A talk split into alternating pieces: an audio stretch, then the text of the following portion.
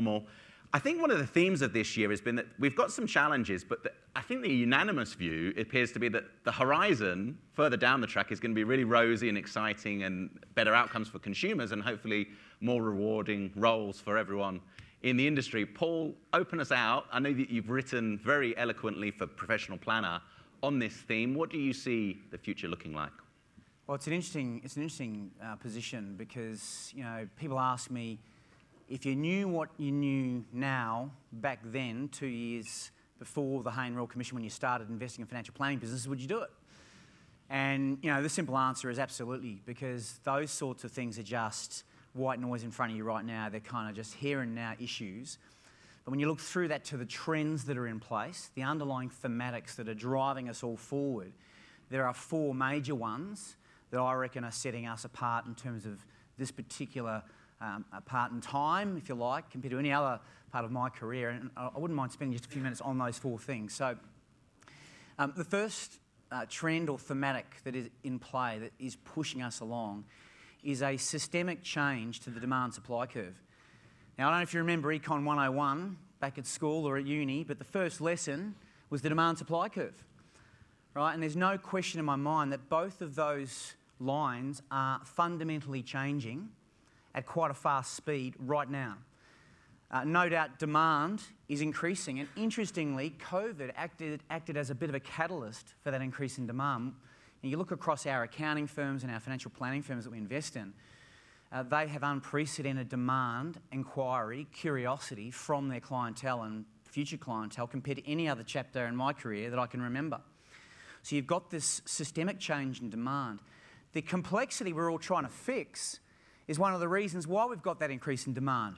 Don't forget that. Complexity has bred this wonderful opportunity for our profession to help consumers navigate what they don't have the skills to navigate on their own. So be careful what you wish for. If you throw away too much complexity, um, you know, what's the long term consequence of that? Supply, uh, it goes without saying, uh, supply is changing, supply is falling.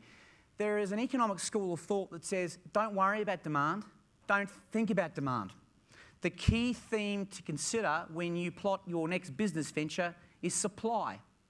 If you can turn up with the right product at the right time or the right service at the right time where supply is low, that in and of itself is often enough to build a great business. So, with FASEA, barriers to entry, I'm sure capital requirements are coming. There's a whole bunch of things happening that are impacting supply.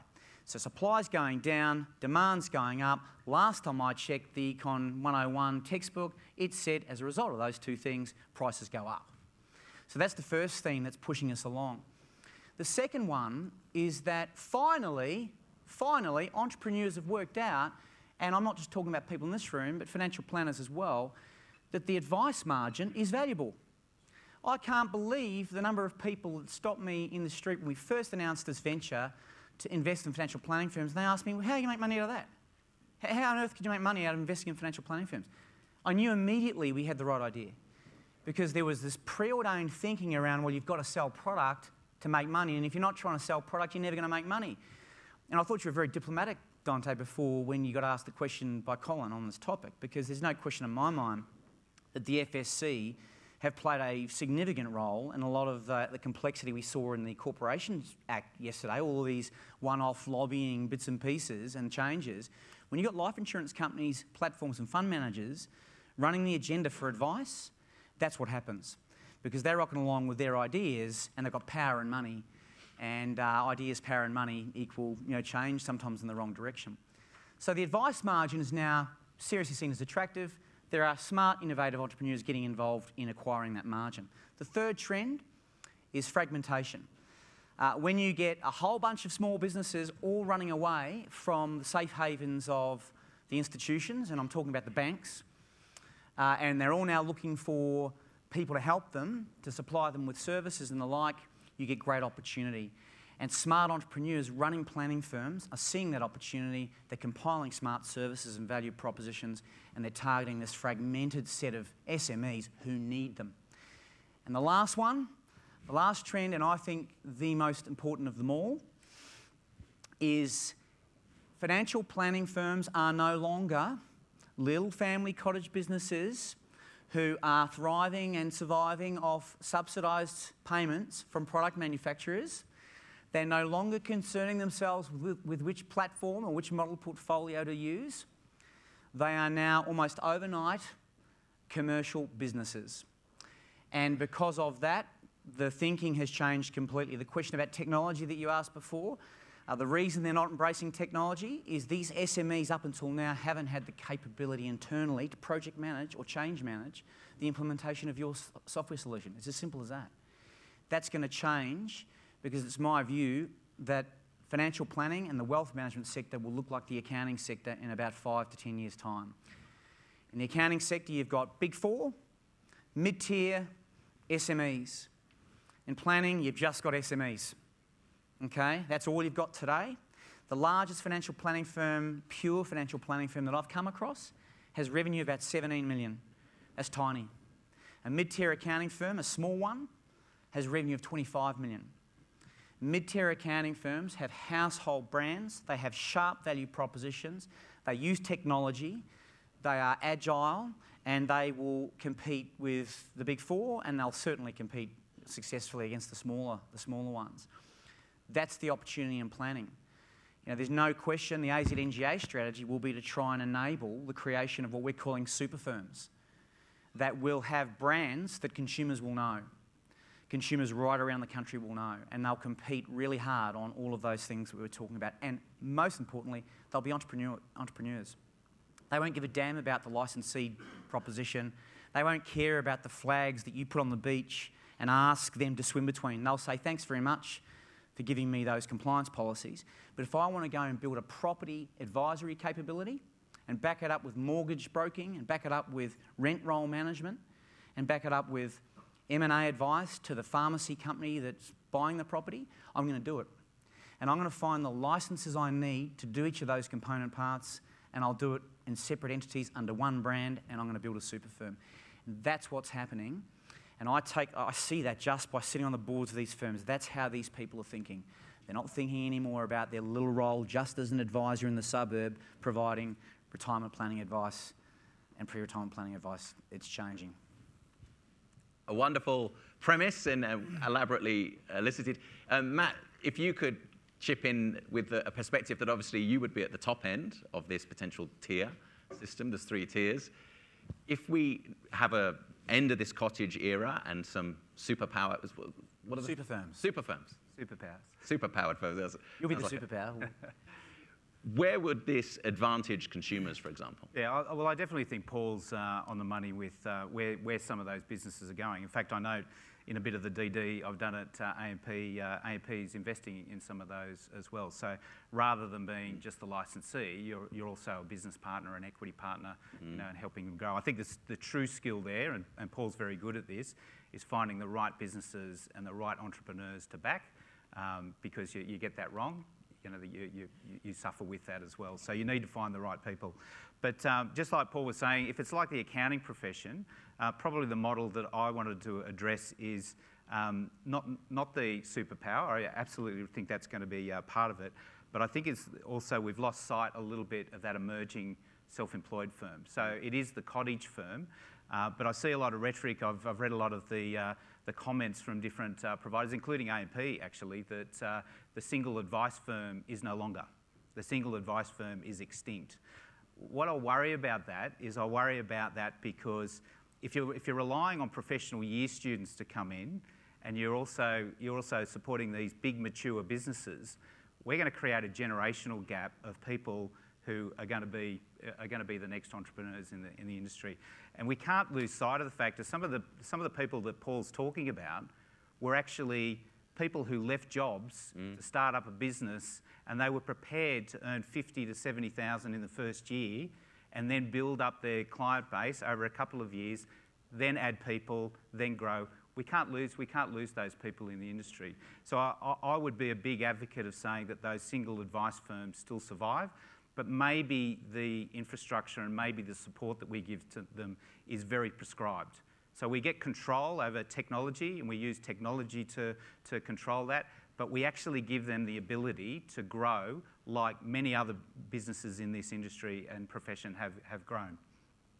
I want to link that also to a lot of the discussion about affordable advice. I, I found these conversations about some of these themes, I find them really hard because I just think they're too high.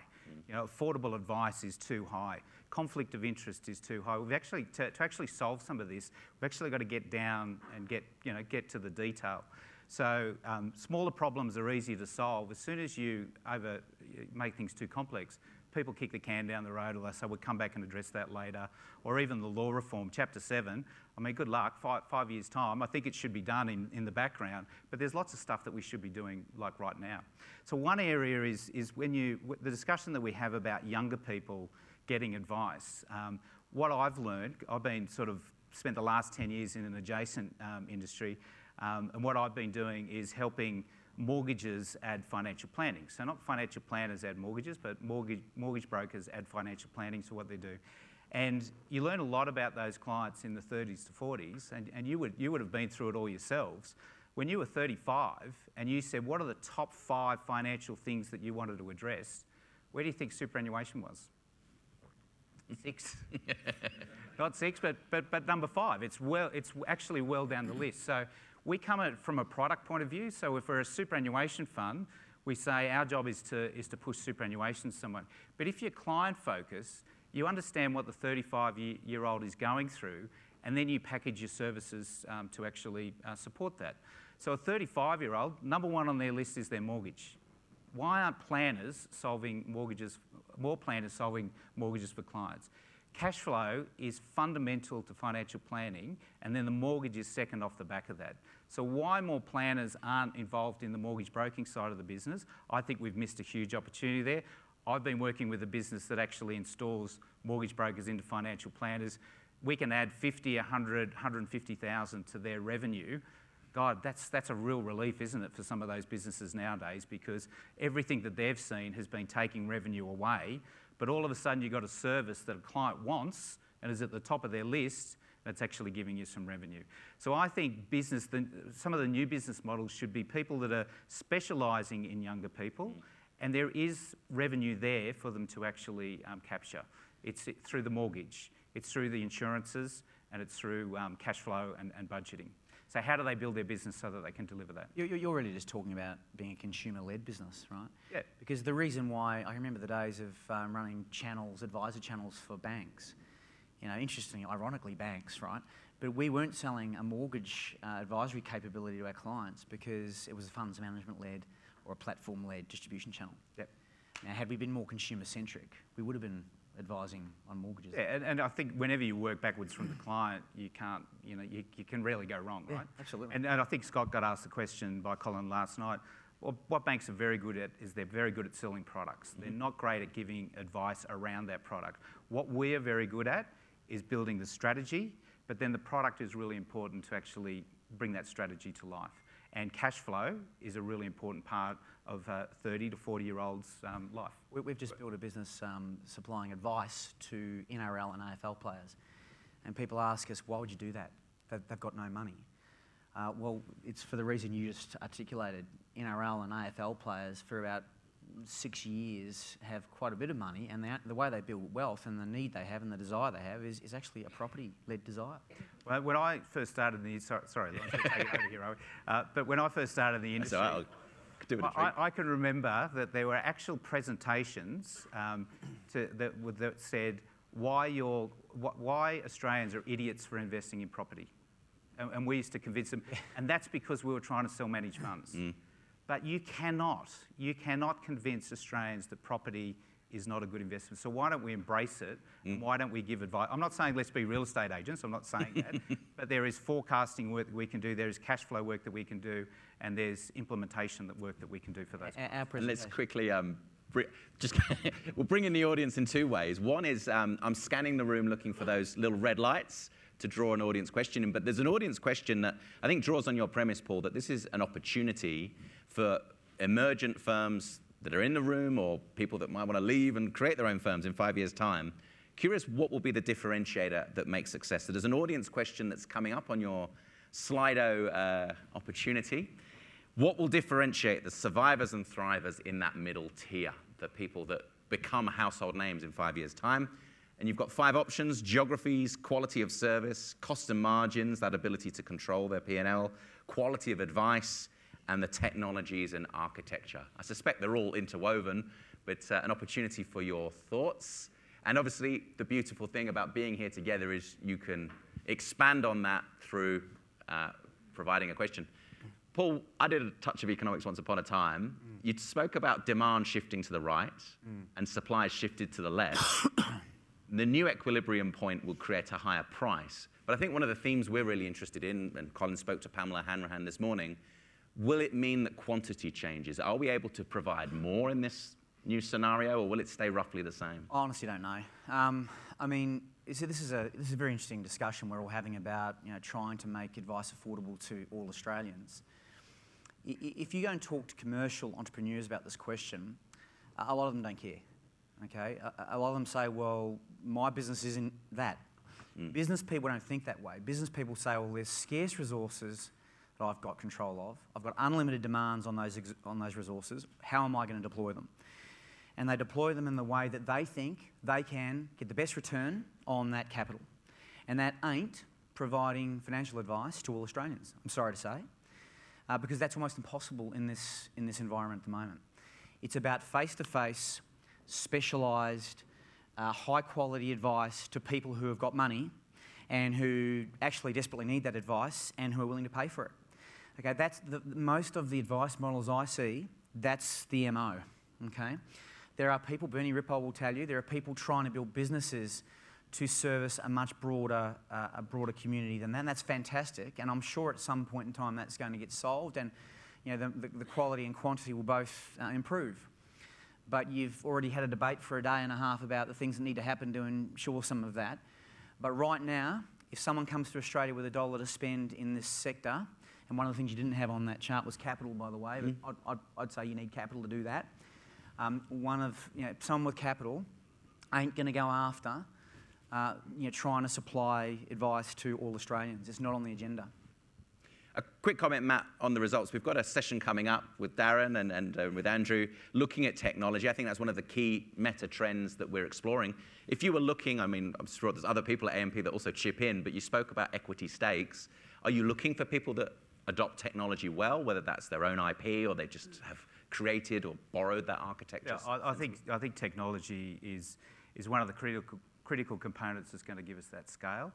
Possibly, um, if I have a look at what's happened in the industry, um, I think that where all the, where all the capital for technology investment went into was, were the platforms. Mm-hmm. And, and having worked at the banks, um, they understand net interest margin. That's, that's, that's what they get. And they said, okay, well, if I invest in the platform, I get a margin on assets under management. Let's do that. Let's put all the capital into there. There was no capital. There was no capital invested in, um, in financial advice technology. And what we ended up with, and uh, Michael uh, did a great presentation yesterday, but what we ended up with was, a, was pretty much a monopoly. And in a monopoly, you're not going to get that competition, you're not going to get that innovation yes, regulation makes it hard as well, but if, geez, we had more competition in that space. So I think as, a, as, as advice businesses, we've got to create the competition in that technology space mm. that gives incentives for people to come in. So we can't lock ourselves into one provider. We've actually got to be able to link to, to several providers to, to allow that competition to come in. And then we'll see improvements in, in what technology is delivered. We've got just under seven minutes, and I'd love to close out with a couple of audience questions. I've got one more that hopefully will elicit some interest. Paul, what's the role of the licensee in the scenario that you're painting five years down the track? Uh, look, I think licensees, they're called that, uh, or, or, dealer groups as they used to be called, they're called that because once upon a time their key you know, value proposition was licensing. Mm-hmm. Okay? Now, whether that changes or not in the future is kind of irrelevant. SME businesses are going to need some form of utility company providing them with services. Whether those services be a license or training or technology or even just community, uh, M&A, there's a whole bunch of things that SMEs need. And so this fragmentation I was talking about before is creating an opportunity for the new licensee to emerge. Now, if you want to if you want to sort of grow inside out as a licensee, if your core, if your core sort of DNA is in compliance or quality assurance or licensing, well, there's a lot of other things you can license. you know, like property and MDAs and, and all sorts of enterprises out there require licensing. So if I was running a licensee and my DNA was QA, I'd start looking at how do I become a QA firm? Firstly, in financial services and then maybe outside of that. I mean, there's great opportunity for entrepreneurs here. But if you're prepared to think more broadly than that, a utility, a utility service of some sort to a growing number of high quality super firms sounds like a pretty good place to be. If I'm a licensee uh, CEO and I can get my hand on a, bit of, a few dollars, some capital, there's a great opportunity out there to provide an ever expanding series of both licensing and other utility services to super firms. That's how I see it playing out. Superb. Uh, a bit like an auction, I saw some movement and uh, table 11 nearly got a question, but uh, that was just a mint. Um, I, I might, so I might, be uh, careful. oh, no, perfect. Uh, uh, Matt, we'll come back to you, but uh, table, I think, two, uh, three. Uh, Graham Evans from uh, Eastern Wealth. Guys, um, you didn't mention, Paul particularly, you didn't mention collectives um, as such. And when you talked about your super firms, um, does the model actually of the super firm actually have to be a particular structure? In other words, are you talking about mini corporates? Are you talking about sort of the, the coda type model of partnerships or, or collectives um, as part of that process? Is there, is there a preferred model from your perspective, uh, or is it just going to be a, a, a, whatever works for that sort of particular group? The first thing my business partner Paul Brain, who's an aerospace engineer, made me do when we started this was read a book called Systems Theory. And paragraph 119 of Systems Theory says loose systems are better than tight systems. And so they're more adaptable. Um, if, if you have a tight system that says you must do it this way, that system can often be very effective in a particular set of circumstances. But if you take a long term view, changing demand supply curves, regulation, population growth, all that stuff, you need a more loose system. So, our approach to this is we let our firms grow organically and build their strategies, and we assist and nudge them, but they grow their strategies, their brands, their value propositions on their own. Our job is to make sure that they can exploit the opportunities for growth and scale uh, in their local market. So, for instance, in Perth, uh, we have a firm there called McKinley Plowman and that firm is highly likely to be a dominant player in that market, merging initially AZNGA firms into its network to create a $25 million super firm, then using its expanded balance sheet as a result of that to go and use an M&A strategy to become a $50 million firm and so on and so forth. So that's an example. And that can happen in the different you know, capital cities around Australia that we're now operating in. And each of those businesses could look quite different in terms of the way they're structured, their organisational design, but the point is, they'll have structure and they'll have organisational design and they'll have things like you know, KPIs and, and performance management systems and, and, and proper data analysis. Today, the cottage firm doesn't have any of that stuff, which is why they can't implement your solution. Table seven. I call it Tate Paul. You articulated at the outset supply and demand will increase prices, increase the, uh, the cost of advice. So that sounds like good news for many of the people in this room and their people, but doesn't sound like good news for all Australians getting access to affordable advice. Well, you get what you pay for, Colin. I mean, I'm, i am putting a DA in for a swimming pool at the moment, and I've had to spend something like $43,000 on compliance, on stormwater reports, on um, structural engineering, on geotech, on surveying. Now, you know, Australian consumers have no problem spending $7,000 on a surveyor to come into their house and survey their property so they can do the renovation. Yet we're talking about there being a problem, you know, charging $7,000 for a piece of financial planning advice, which is arguably far more impactful. Well, obviously far more impactful.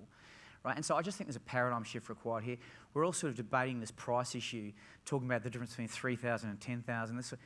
There's, a new, there's a completely new um, paradigm about to happen. When, when you're in front of a specialist and that person is imparting knowledge on you that is clearly uh, very educated, specialist, valuable knowledge, you tend not to, as a consumer, think about it in any sphere of your life, as a consumer, you just pay for it, right? You, you do. You, you, you, hear the, you hear the wisdom, you get, you get the advice that you haven't got anywhere else, and you pay the price. And that's, again, back to my theory these businesses that are emerging are going to have specialist capability, deep and narrow capability that consumers are going to pay for. Now, they're not going to be the consumers that someone described yesterday as orphans in a platform business. Okay? There's a different solution for them required, I agree. I Don't know what that is. And we'll close out. We've got 30 seconds, so succinct question and answer. Um, ideally for Matt, table five. Uh, take it away, Matt. Um, so sorry, Matt. The question is for Paul. Um, That's Paul, allowed. I'm It's not you, is it? I'm trying to work out how I can short sell pool uh, renovators, but we'll get to that. uh, Paul, for your model to work, and it's clearly it's working for you, you, there must be an attitudinal change in the supplier of the capital, okay, and also then the vendors in some ways of the stakes in the businesses, the advisors themselves. So I was interested because you've seen it all, all the way around. What, what are those couple of attitudinal changes in capital supply and the attitudes of the advisors? And then w- what's that going to mean for someone like Matt and what he's got to try to do with AMP? Yeah, great question um, for once from you. Um, um, good to see you, Paul. Um, look, yeah, we got lucky with our capital supply. They, they, they operate in a number of countries around the world and they can see the regulatory changes that have happened here. They can see them playing out in the other markets. They can see it in the UK, they can see it in you know, some emerging markets, believe it or not. And so they can see what's happening, and they are a firm that thinks in terms of 50 year cycles. They don't think in terms of one or three years. And they're saying to themselves, well, how do we you know, keep our business around? We've been around 35 years, we've survived as a particular type of business model. How do we survive in the next 50 years? And so the, the, the, answer to that question they asked themselves was, we've got to invest in the advice margin because the product distribution model is dying. Vertical integration is going to become questioned all around the world. It's even being questioned, can you believe? In Italy, it's been questioned. So they, the last bastion of, you know, that stuff. Um, so look, it, it, it's definitely an attitudinal change. They've got, they think long term, and they understand that the advice margin is, is king.